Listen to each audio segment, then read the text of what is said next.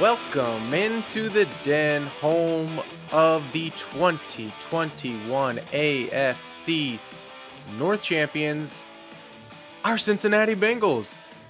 This win against the Kansas City Chiefs in Week 17 of the 21-22 NFL season, this win is for the long-suffering fans. We've endured our fair share of losses over the years. If you were a fan through the 90s, you remember those losses.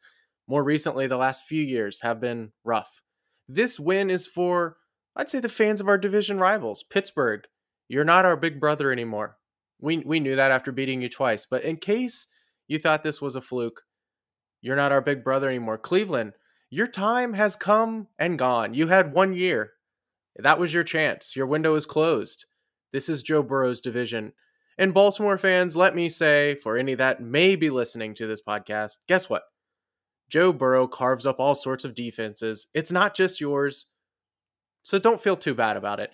For the fans and the enemies that root for the Bungles to always mess something up, this win was for you. For the media members that love to find ways to hate on Zac Taylor, hate on Joe Burrow and his arm strength or lack thereof. Ja'Marr Chase, can he catch the ball? Can he not?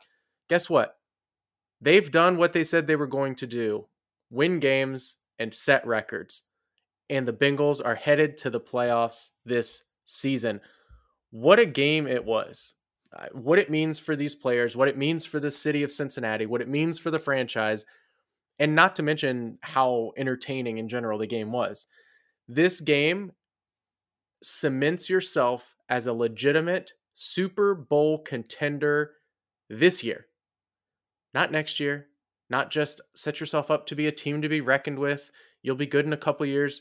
This year, think about that, Bengals fans, for 1 second, that your Cincinnati Bengals are Super Bowl contenders. Whether you want to believe that they'll win a playoff game, whether you are anticipating that they're going to let you down again, whatever you may be thinking, doesn't matter. This is a Super Bowl contending team. You hung with the possible NFC champs in Green Bay, arguably should have won that game. Whether you won or not, regardless, you took care of business at home against the defending AFC champs in a win and you're in scenario. These last couple of games have been, in a way, mini playoff games of their own. They're all very important in various ways. And all Joe Burrow and the rest of this team have done is average 37.5 points against the Ravens and the Chiefs. Scored 9 touchdowns on offense the last 2 weeks. Turned the ball over 0 times on offense.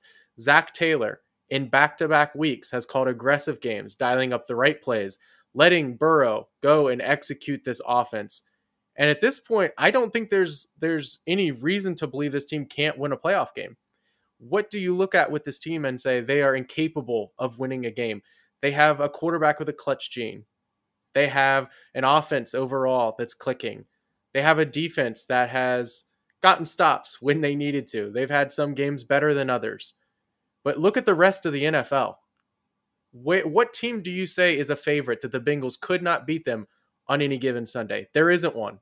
There isn't a team that the Bengals cannot beat, and they proved it this week, beating the Kansas City Chiefs. And I want to talk about the game. I couldn't decide what direction to go with this podcast. I've done some before where I kind of go through drive by drive. I've done some where I just go game balls. Like, there's so many different directions to go, but I want to kind of talk through a little bit more drive by drive, at least to get things started. To start the game off, the Bengals did exactly what I said they couldn't do, right? And that was get off to a slow start. They forced a Kansas City 3-and-out, and you know what more could you ask for other than a turnover on defense to start the game?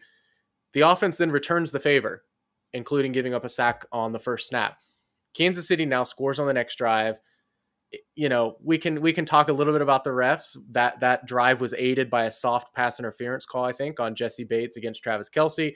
But either way, they score on that drive. The second Cincinnati drive is a 4-and-out. Another sack puts us behind the chains, and Kansas City answers with a Kelce touchdown. It's 14-0 in the first quarter. 14-0 coming into the game, if you recall. The Chiefs, during their winning streak, 75-3 in the first quarter. And here it is, 14-0. It felt a little too familiar to that Chargers game. A little too familiar to the Chargers game where we got down by a bunch early. But when you need something to happen on this team, we've seen again and again this season, what do you do? What do the Bengals do when they need something? You get the ball into Ja'Marr Chase's hands. On a 2nd down and 7, down 14-0, Ja'Marr Chase, Burrow gets credited for his 72-yard touchdown. It was a 12-yard pass. Ja'Marr Chase catches the ball 12 yards past the line of scrimmage. And wouldn't you know, 60 yards later, he's in the end zone, turning on another gear, outrunning 5 defenders chasing him. And just like that, the Bengals are back in the game, 14-7. Eyes are back on the defense. Are we ever going to be able to get a stop? Are we going to get any breaks on defense? Because it's already feeling like a track meet. Boy, did that defense struggle, especially in the first half. I thought a key to the defense slowing the Chiefs would be to catch the ball, something they have not been able to do well. Jesse Bates has dropped an interception of late. Eli Apple dropped an interception a couple weeks ago or last week, whatever it was. And this week again, 4th drive of the game for the Chiefs, Eli Apple drops an interception. That drive goes on to end in a touchdown, and it's 21-7 Kansas City. At this point in time, the feeling is this is a barn burner. It doesn't look like we're going to get stops on defense. And I wasn't really rooting for a shootout. I saw a lot of score predictions that had this game in the 30s, and I'm like, I don't think you want to try to outscore Kansas City. Not because our offense isn't explosive. We've shown that, especially last week against the Ravens and in other games this season. But I didn't want to get into a shootout because you can't take sacks when you're on offense then if you're just trying to drop back and move the ball down the field passing. You can't turn the ball over. You can't afford not to score if you're going to get into a shootout with Kansas City. And we've seen this offense go through spurts of inconsistency, whether it's sacks putting us behind the chains, whether it's getting a little bit sloppy with the ball and turning it over, 3-and-outs, 4-and-outs. We've seen all of those things. And so, honestly, it was a bit of a trust issue for me. I don't trust the offense. We scored every drive against the Ravens? That's outstanding. But the Ravens' defense of last week was not the Chiefs' defense of this week. And to just expect your offense to, hey, go score every single time you touch the ball is dangerous. It's dangerous. But at 21-7, the Bengals answer right back. Chase comes down with another touchdown, 21-14. Kansas City answers with their own again, 28-14. If you watch the Rose Bowl, Ohio State and Utah, it felt a little bit like that, where it was just an offensive explosion here in the first half. 2 minutes and 18 seconds left in the first half. The Bengals are getting the ball back down 2 scores. We know that we get the ball at the second half kickoff. We know that scoring here is vital in this situation. Cincinnati's had a really good 2-minute offense all year long. All year long, whether it's at the end of the half, at the end of games, they've been really good at converting those drives into points in their 2-minute offense, and that continued. The Bengals settled for 3. It's 28-17 at halftime. You have to catch your breath a little bit because it was an up-and-down game. That the halftime stats honestly weren't pretty, especially if you look at the defensive side of the ball. In that first half alone, the Bengals defense gives up 5 plays of 20-plus yards. It was chunk plays. And it wasn't Tyreek Hill and Travis Kelce beating you. It was other guys. It was like Blake Bell, their backup tight end, and Mecole Hardman, and it was Byron Pringle. Other guys were beating you. So, yeah, it wasn't their premier playmakers, but still, you're giving up huge plays. KC, I had to go back and manually add this up because during the game while I'm watching, I'm thinking every first down, they're getting huge gains and it's setting them up in 2nd and short or 2nd and medium, whatever it was. They averaged 8.2 yards on first down alone in the first half. They had 4 straight touchdown drives. They went 5 for 7 on 3rd downs. They had almost 300 total yards of offense, 6 yards per carry in the first half. And that was with Hill and Kelce totaling 50 yards combined. Mahomes still on pace for 400-plus yards. So the defense, to say the defense was in shambles feels a little bit like an understatement because it was ugly. The Bengals offense was going to do their best to keep up. And in the first half, you score 17 points in the first half against any other team in the league. I think any other team in the league, if we put up 17 points, average 7.5 yards per play, average over 6 yards per carry, Ja'Marr Chase have 100-plus yards and 2 touchdowns at the half, you're feeling really good about your chances to win that game. Unfortunately, you're going up against one of the best teams in the AFC that hasn't really not scored when they've had the ball. So 28-17, you're not feeling great, but you're buckling up. It's going to be a fast-paced second half after what we saw in the first, right? Not so fast. We come out of the half down 2 scores, and it does feel like we're going to need to score on every single possession just to keep this close, just to keep it within striking distance. If you let that 11-point lead stretch to 18, then you're feeling a little bit more desperate. This was a drive where I thought we might win this game. And it wasn't just because we scored. It helps, obviously. A busted coverage results in a 69-yard Ja'Marr Chase touchdown, his third of the game. But then after the play, the camera pans to Joe Burrow. He's all fired up after the play. And I don't know why, but I just had a feeling. He looked totally locked in, which from the first half stats, you would say, yeah, he was playing really well. But something about, I don't know, Joe and I connected there. Joe and I connected. He doesn't realize it. But in that moment, I'm like, this dude's locked in. All we need is one stop because I think he's going to score every time he touches the ball. But it's going to come down to getting stops, right, on defense. Can they do it? Will they do it? Trey Hendrickson gets a third down pressure, results in another near interception by Hilton. Kansas City ends up punting. I flashed back in my head to the Chargers game. If you recall, we dig a big hole, we climb out of it. And in that game, 24-22, we have the ball. We have all the momentum. We're going to take the lead, and we're going to win that game, right? But we know Mixon fumbled.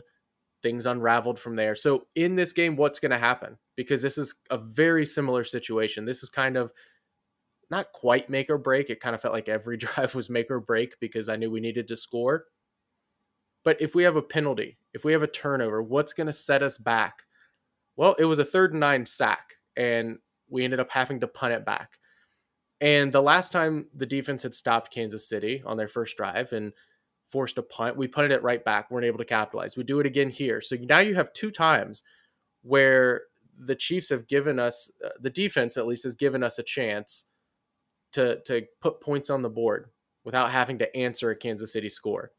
And we didn't take advantage of that. And it feels like there's only so many drives in a game where you're going to stop Patrick Mahomes and that offense. So to do it twice and not capitalize and get any points on those drives thereafter felt like a pivotal point where the game could slip away. At this point, we're late in the 3rd quarter, and we start to see Kansas City become the team that's shooting themselves in the foot. Yeah, we had some issues down the stretch, a couple penalties, the sacks weren't great, but on a 3rd down conversion, the Chiefs get called for illegal motion. So I think it was a 3rd and 2. They converted the 1st down to Kelce, I believe. Illegal motion on Tyreek Hill brings it back, sets up a 3rd and 12. They end up not converting there. They punt it away back to us. That, to me, was the biggest stop of the game for the defense. You've now forced them into back-to-back punts. You're giving the offense for the Bengals another chance. If Kansas City scores there and pushes that lead to 35-24, we're down 2 scores, heading to the 4th quarter. I'm not going to say impossible, but it would have made a comeback extremely difficult. But we got off the field, thanks mostly to Kansas City, but the defense did what they needed to do. They made tackles. You know, they could have missed some tackles. They got up a 1st down. Didn't happen. They get off the field and give us the ball back. The next drive for the Bengals, we have a 1:11 left in the 3rd quarter. We're trailing by 4. This drive was peppered with, I'd say, pretty throws and Kansas City penalties. We had a 3rd and 3 incomplete pass to T. Higgins.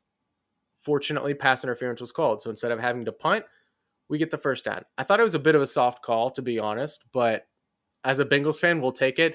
And it felt like it kind of evened out, right? Because Bates had the soft call against him on the earlier drive, and that they ended up getting a touchdown there. So it's like, okay, that's a makeup call. We're even, guys. We're even. The next play, sideline ball, T. Higgins, 39 yards, a huge chunk play. We have a screen pass to Ja'Marr, which I feel like they've done a few times this year and typically weren't having great success with it. But Ja'Marr Chase, a great job being patient, waiting for his blockers, gains 10 yards, moves the chains. We then have another questionable call against Kansas City, maybe. Instead of a 3rd and 6 or so, a horse collar is called on a Ja'Marr Chase tackle. I'll be like, I don't know what you saw from the angles, but from the TV angles I saw, I didn't really think it was an obvious call. Again, I'll take it as a Bengals fan. I don't think it was egregious necessarily, Might have been the right call. Maybe it wasn't. But either way, it went in our favor a little bit more. Something that could have gone against us. They could have just picked up the flag. It looked like they were talking for a while. Instead, horse collar, we get the first down, extends the drive. Burrow flits ball, corner of the end zone, Tyler Boyd touchdown. 31-28, we have the lead. 8 plays, 86-yard drive. We've finally taken the lead, but will we be able to hold it? You know Patrick Mahomes is over on the sideline. You know that it felt like an inevitable Tyreek Hill deep ball was coming because we bottled him up pretty well. Travis Kelce, you're waiting for the huge yards after catch from him. It felt like a matter of time. Casey drives down the field, kicks a tying field goal. At this point, I'm texting Gabe. I'm saying, hey, we have to score a touchdown here. We have to score a touchdown. Yes, it's tied. Yes, I technically a field goal gives you the lead in the fourth quarter, and that's all great. It feels good for the moment. But if you score a field goal, it feels like you're setting yourself up for the Mahomes drive down the field, win the game. Obviously, if you don't score, he's going to do that. It really was a must-score scenario, especially a touchdown, even though the score was tied. 6 minutes, 1 second left in the game. That's when the Bengals offense takes the field in a tie game, 31-31. I think a very important play of that drive is the first play. You want to get positive yards on first down, 9 yards to Tyler Boyd. Ja'Marr Chase makes a grown man catch down the sidelines for 35 yards. Every week that Ja'Marr Chase has made these catches, I've talked about different traits and attributes. This week, you really did see like a little bit of everything. You saw the speed. You saw the strong hands kind of plucking the ball away and sort of jump ball situations. He had great footwork along the sideline. He does it all. At this point, we're moving. We're driving down the field. We're at the Kansas City 24. We're sitting in field goal range. 4-ish minutes left. The next 3 plays were an absolute disaster. Other than a turnover, I'm not sure you could have drawn up the next 3 plays any worse. A holding on Drew Sample moves us back 10 yards. We're now looking at a 1st and 20, followed by a sack for -7 yards. 2nd and 27, incomplete pass. You're staring at a 3rd and 27 at the 41. You're now out of field goal range for the most part, because if you miss a 58-yarder there, you're giving Mahomes a very short field, needing a field goal to win the game. I felt like the options at this situation were you play it safe, run a draw, something like that, just expecting to punt it away. Maybe in your mind, you're going to pin them deep and let the defense try to do their thing again. I was not rooting for that scenario, but that was one option out there.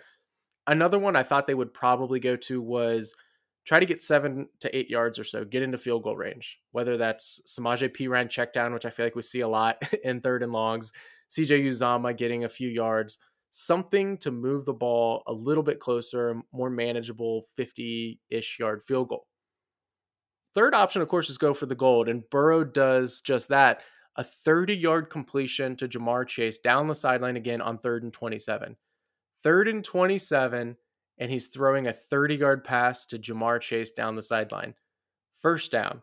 I thought it was obviously a gutsy call. It was an aggressive call. Beautiful throw. Great catch. Perfectly executed. As bad as those 3 plays right before that had gone, you couldn't have drawn up much better 3rd and 27 play. So let me quickly reset where we're at this point, okay? This point of the game, we have 1st and 10 from the 11-yard line. Not 1st and goal from the 10, 1st and 10 from the 11. And I didn't really think at the time how huge that was going to be. But obviously, we know how huge it was to be spotted at the 11 and not the 10. There's still 3:14 left in the game. Doesn't feel like, at least from watching the game, I think Kansas City at this point still had 3 timeouts. They still have the 2-minute warning, and we only need 11 yards to score a touchdown. And you're thinking you're probably not going to get a first down there, because it was like, if you're going to get first down, you're probably scoring the touchdown. It felt like this was an inevitable Mahomes is getting the ball back, so let's punch in the touchdown. 2 Joe Mixon carries gets us to 3rd and 1 from the 2. Kansas City's burned a timeout. Mixon then gets the first down, but is short of the goal line. So we have now 1st and goal, 2-minute warning. Kansas City down to their 2 timeouts. Honestly, I've seen some conversation around the next 7 or 8 plays. I thought it played out great. played out perfectly. It wasn't always pretty, but it played out perfectly in the end. Run a sneak for no gain. Kansas City has to burn another timeout. Run another sneak for no gain. Kansas City burns their final timeout. You now have third and inches, 146 left, hand off to Mixon, no gain. Fourth and goal. What's the call? What's Zac Taylor going to do? We saw a few weeks ago the Chargers playing the Chiefs were ultra aggressive on fourth downs, really throughout the game. But especially late in the game, they were down at the 1 yard line, ran a fourth down and got stuffed, turned it over, 0 points. In retrospect, everyone's saying, oh, you should have taken the points there, which is easy to do, hindsight 2020. But what do the Bengals do? I'm saying you go for it. You don't play it safe and take the lead and bank on your defense stopping Mahomes. After a return, they're probably going to need, 45 yards or so just to get into tying field goal range. That feels pretty doable when they're cranking out 8 a carry, when they're getting 10, 20, 25-yard chunk plays. Or you stay aggressive. Zac Taylor stayed aggressive. It's a pass play to Joe Mixon. He's ruled short of the goal line, which you're thinking turnover on downs. However, offsetting penalties. Let's do it again. We ran some clock off there. Not a pretty play, not a pretty outcome, but it ran a little bit more clock. We now have fourth and inches. Again, we're going to do it again. Line them up, run it again. Well, run a play again. It's a pass play to Tyler Boyd, incomplete. Another turnover on downs? No. Illegal use of the hands in the end zone against Kansas City. This just compounded the mistakes that Kansas City was making late. Some of them were a little bit questionable calls. I think we got the benefit of the doubt on a couple of them late in the game. But nonetheless, Burrow and the wide receivers were putting the refs in a position to have to make those calls, which I don't hate at all. We have the ball now first down inside the 1 yard line. Kneel it, clock it, kick it, win it. Bengals win. Was the goal line execution outstanding? I guess not, because we didn't score the touchdown. I don't know that those would have been the same play calls in a different scenario in the game. If it's the third quarter down there, I don't know that we're running back-to-back sneaks, and I don't think. But honestly, I thought it worked perfectly, and I didn't hate the play calls at all. I think a sneak is a safe call. You're rarely going to fumble on a sneak attempt. You rarely are going to lose yards on a sneak attempt. You're either getting back to the line of scrimmage, or they're going to rule it a touchdown. That's it.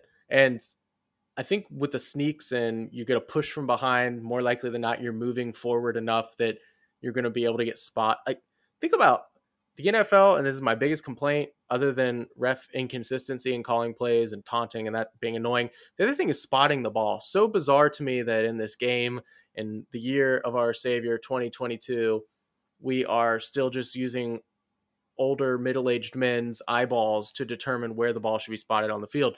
But anyways, when it comes down to sneaks, it's really like the refs are in an impossible situation when the quarterback just burrows low, no pun intended, and is in the middle of the pile. How are you going to spot that? I don't know. But I like the play calls.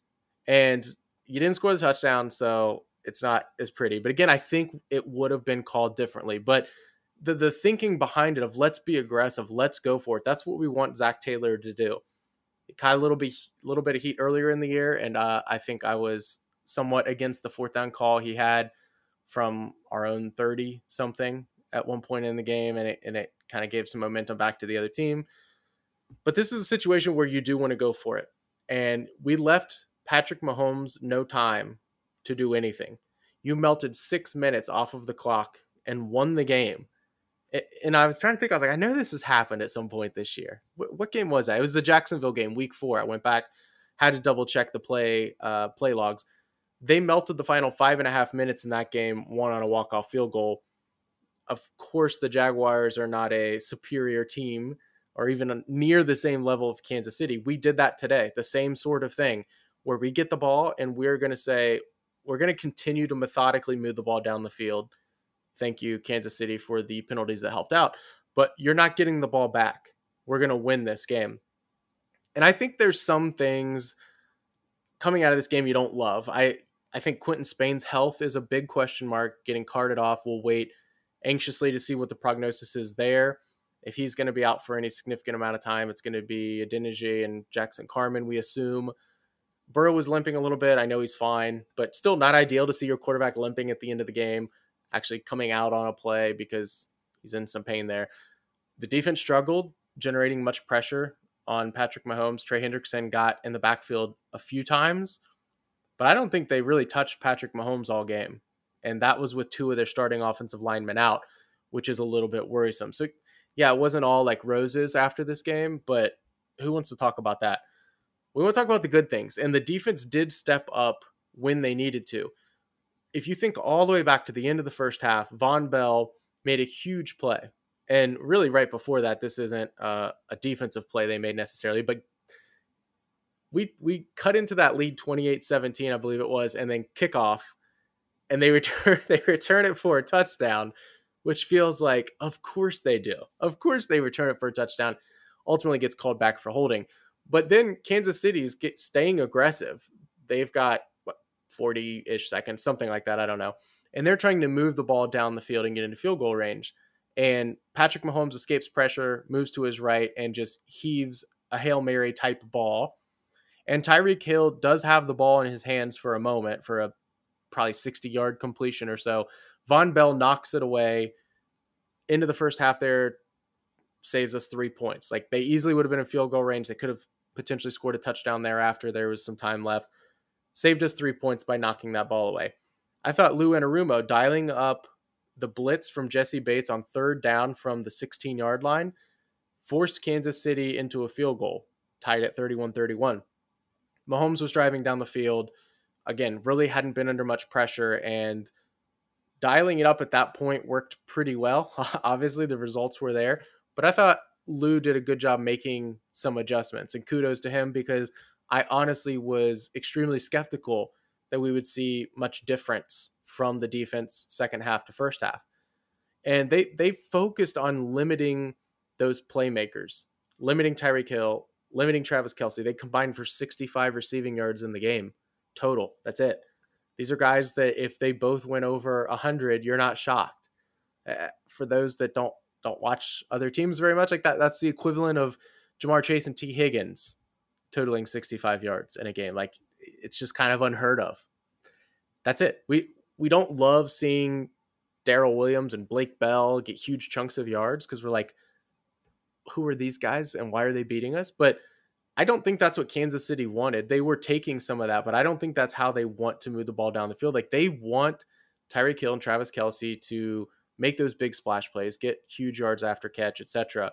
And it just wasn't happening. We limited them. The defense held the Chiefs to 7 first downs in the second half, 50 yards passing. I thought the tackling, it was hit or miss in some spots, especially in run defense. But when you think about their playmakers, Kelce and Tyreek, when they got the ball in space, we made the tackles. And going back to that Chargers-Chiefs game, if you watched it, there was a play that Travis Kelce makes late in that game where he catches the ball at the 30-yard line. I believe there are 3 Chargers within like 5 yards of him, maybe 3 yards of him. And he somehow navigates around all 3 of them and runs it in for the touchdown. So we know what he's capable of. You know what Tyreek Hill's capable of. And overall, this defense did a good job tackling those guys. They play, and I've mentioned before, kind of lacking a superstar. Yes, Trey Hendrickson is getting some more notoriety, and like rightfully so, with his sack streak and whatnot. And even Awuzie, I don't think, is getting any sort of national notoriety. Opposing teams don't know who he is. Their fans don't know who that is. They probably don't even know who Trey Hendrickson is, to be completely honest. This team doesn't have the big personality superstar on defense, but they play extremely well as a unit at times. And they did that. They've done it much of this year, and they did it in the second half of this game. And honestly, what helps the defense that's struggling a little bit is an offense that can keep the other team's offense off the field. Zac Taylor talked about that a little bit when asked about the second half defense. It's kind of our message at halftime is they've made some great plays. We've been in pretty good position. They've made some outstanding plays. So our time's going to come. We just got to calm down, keep putting the pressure on them on offense and scoring points, and let our defense kind of get settled down a little bit. And that's what they did, and ultimately that's how we won the game. Now, I thought it would be Joe Mixon running the ball and controlling the clock, and that definitely was not the case in the first half. So I was a little bit off on that key to the game, I guess. But the Bengals did dominate second halftime of possession, 18 minutes to 12 minutes. Like 12 minutes is all Patrick Mahomes and the Kansas City Chiefs had the ball in their hands to do anything with it. 3 drives is all they got. Punt, punt, field goal. 3 points in the second half is all they got. I think Zac Taylor thinking like that, thinking let's use our offense to help our defense. That's the type of stuff I love to hear. It's not the cliche, old school thinking, like ground and pound. Whenever I hear that, it always makes me think of old school, or like you win by playing good defense and running the ball. It just feels old school. Like the thinking here that your offense is more than just scoring points. Obviously, that's the ultimate goal. But even when they're not scoring points, part of the offense success can be keeping the other team off the field and keep them from scoring. Let's move to the offensive side of the ball. And I think truly I could talk for hours about the offense. I could do a 2-hour podcast about this win overall. I won't, I don't think, but I could. And with the offense, I think Bengals fans need to applaud and appreciate Zac Taylor. He's been criticized by myself and by many others, and I think rightfully so at times. I think he's probably also taken some of the blame that wasn't always his fault. When you think about some of the talent he had the last couple of years, when you think about some of the mistakes Joe Burrow was making earlier in the year that he's not making now, the way our offensive line has struggled throughout the year, like he's taking some of the blame for things that aren't necessarily his fault. It's execution issues. And most coaches are going to be the scapegoat. But the culture that this team has, that he's instilled, where the Bengals believe in him, the Bengals believe in themselves, they believe that they can and will win games. And Burrow talked about it a little bit in his post-game presser about back in OTAs, he was talking about winning an AFC North title and getting to the playoffs.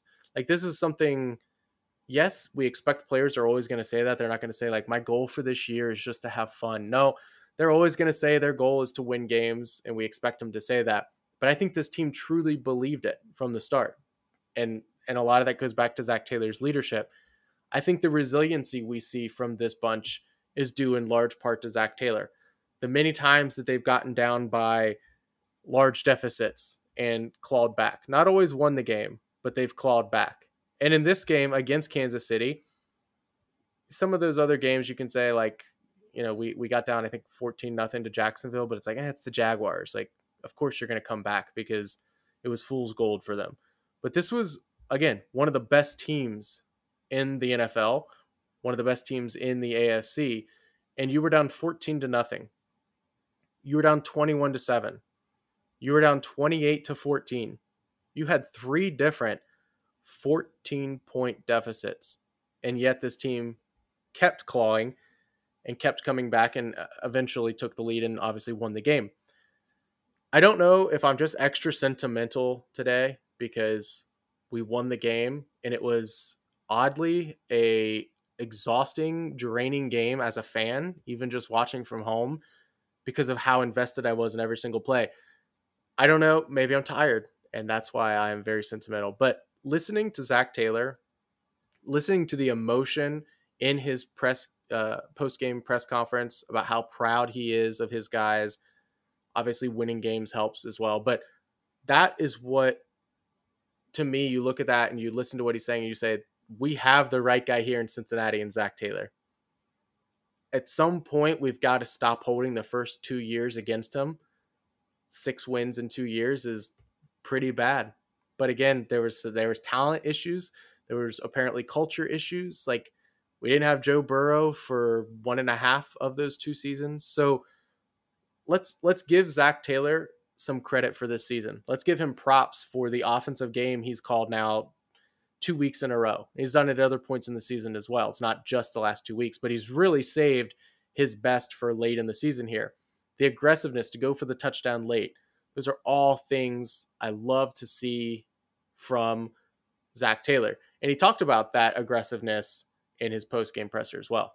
You got to go take this division. You know, it's not just kick the field goal and then let Patrick Mahomes you do something. I got a ton of faith in our defense to come up there, but you know, the things worth having, you got to go get them. Well said, Zach. You take the division because no one's handing us anything. You take it. You take what's yours. You don't wait for somebody to gift you wins. You don't back into an AFC North title. You take it. And I like that mentality. It wasn't, well, if we, again, he's not going to say this, but it doesn't even seem like they had the mentality. And it was evident in the way they played today that, well, as long as we're competitive, if we lose this game, we still have next week. It was, we have a chance today to seize an opportunity. How many years ago was that the Marvin Lewis saying? I think that was like a few years ago, seize the day. Maybe that wasn't Marvin Lewis. I don't know. Seize the day was the thing. But anyways, we have this opportunity. Let's seize it. And I think we've seen a new dogness in Zac Taylor lately. The way last week against Baltimore, he continued to keep his foot on the pedal for the entire game. I called Joe Burrow a dog last episode, or a couple episodes ago, but it's like Zac Taylor, I think he's turned into a dog himself, which I didn't necessarily get that vibe from him and a lot of his stuff in his first couple seasons, but I think the dude is getting some of the swagger that Joe Burrow has. Speaking of Joe Burrow, he's going to help you look good as a coach when he executes like he has of late. Since the bye week, if you want to go back however many weeks, 7 games that is now, 14 touchdowns, 3 interceptions. He's protecting the ball. 5-2 record since the bye for this team. We're now 10-6 in his second season. Coming off reconstruction, knee reconstruction. And to me, it wasn't a contest before this week. Now it, to me, shouldn't even be close. Joe Burrow is your comeback player of the year. I think Dak Prescott is his only real competition. And it's not just, I had a Cowboys fan in my mentions on Twitter when I talked about him being the comeback player over Burrow, over Dak, you know, oh, this seems like this is really important to you guys. You know, we've got bigger plans than just winning comeback player, but yeah, this is really important to you guys. And it's not, I mean, it is important. It's not because that's the only thing we want to achieve, but again, that would just be one more accolade or applause that we could give Joe Burrow for what he has done in just his second season. He had his knee rebuilt, like not a little incision, a little nip tuck here and there, a literal restructure of his knee because of the damage that was done in there. And all he's done is come out and set records the next season. Look back earlier in the year and the way things were going. He seemed timid. He seemed uncertain all the way back to the training camp headlines of him looking, I don't know the exact words that were used, but basically scared in the pocket. That seems like forever ago. And all he's done is now set records, and he's got the confidence just oozing out.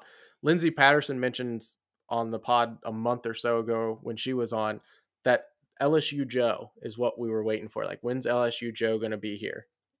And I think he's here. He's fully here now. He's been here for a couple of weeks, but it's on display. He's got the swagger, his cojones. Let's appreciate him as much as Coach Taylor does. We had great expectations for him, and so far I'd say he's exceeded the expectations. And of course, he's got championships on his brain. He's not about winning big regular season games. You know, I know that's why he's here. He was always playing for championships in high school, winning championships in college, and his expectation has always been to elevate this franchise to be able to compete for championships here. Just listen to some of those words that Zac Taylor used to describe his quarterback. Talking about exceeding expectations, championships on his mind, elevating a franchise. I think with previous regimes, it got to a point, and it's probably a little bit because we were so used to losing, that winning 9 to 10 games felt like perfectly acceptable. Getting to the playoffs was good enough. And it sort of, we felt like after a couple of years, it's inevitable we're going to lose in the playoffs, but we did get to the playoffs. And there was a streak for some amount of time that we were one of, I don't know, like 2 teams that had made the playoffs X amount of years during the span. It was like us and the Patriots. And it was like, that's cool. But we knew we weren't winning anything in the playoffs. But it still was like, that's good enough. Not with this group. They want more. They want AFC North titles. They want playoff wins. They want Super Bowls. And when you're led by a quarterback like Joe Burrow, Super Bowls are possible, which it feels wild to say. Super Bowls in Cincinnati, those two words typically, you know, aren't going together necessarily, at least not as of late. And yet it's possible. A franchise record now in passing yards for a season, touchdowns in a season, most 300-yard passing games in a season in franchise history. He's just 8 completions away from the most completions in a season in franchise history, setting records. And if you look at the last few Super Bowls, think about the teams that are in there. Tom Brady, Patrick Mahomes, Tom Brady again, Tom Brady again. Yeah, there's a lot of Tom Brady's. But there have been some elite quarterback play in the Super Bowl. That's typically how teams are getting there. Russell Wilson, Peyton Manning's, like Eli Manning's, Aaron Rodgers, Drew Brees, Ben Roethlisberger in his prime. That's just going back 10-ish years and looking at the Super Bowl teams. You almost have to have an elite quarterback unless you have some other elite trait of your team, maybe an elite defense or something. But for the most part, you need to have a quarterback that is transcendent. And we have that. And the fact that he is exceeding expectations is wild to me, because think about when Joe was drafted, the excitement we felt in the city. I don't know. I'm just speculating. I think maybe expectations were altered a little bit as his rookie season played out. We saw how bad the offensive line was. There was issues there. Maybe they were altered a bit to say, okay, maybe he's not going to throw 40 touchdowns as a rookie, but he still was really darn good. And I felt like exceeded expectations before the injury. Then after the injury, I at least personally feel like expectations changed a little bit after that. Not for his entire career. I still expected him to take us to playoffs and a Super Bowl eventually. But for year two, his first year returning from that, he's exceeding the loftiest of expectations. Like, had he never gotten injured, had he had an elite offensive line, he's exceeding those expectations. And instead, he's getting sacked the most in the league, and he's still doing what he's doing. He's ice cold. He's clutch. He has it. As Stephen A. Smith would say, he's a bad man. And he's our quarterback. Now, the season's not over. Some would say it's just beginning. We have playoff games to win. We have Super Bowls to win. And it all starts now, all thanks to the Bengals clinching a playoff berth in Week 17, 34-31 over the Kansas City Chiefs. Don't forget, guys and gals, let all of your friends know. Hootie!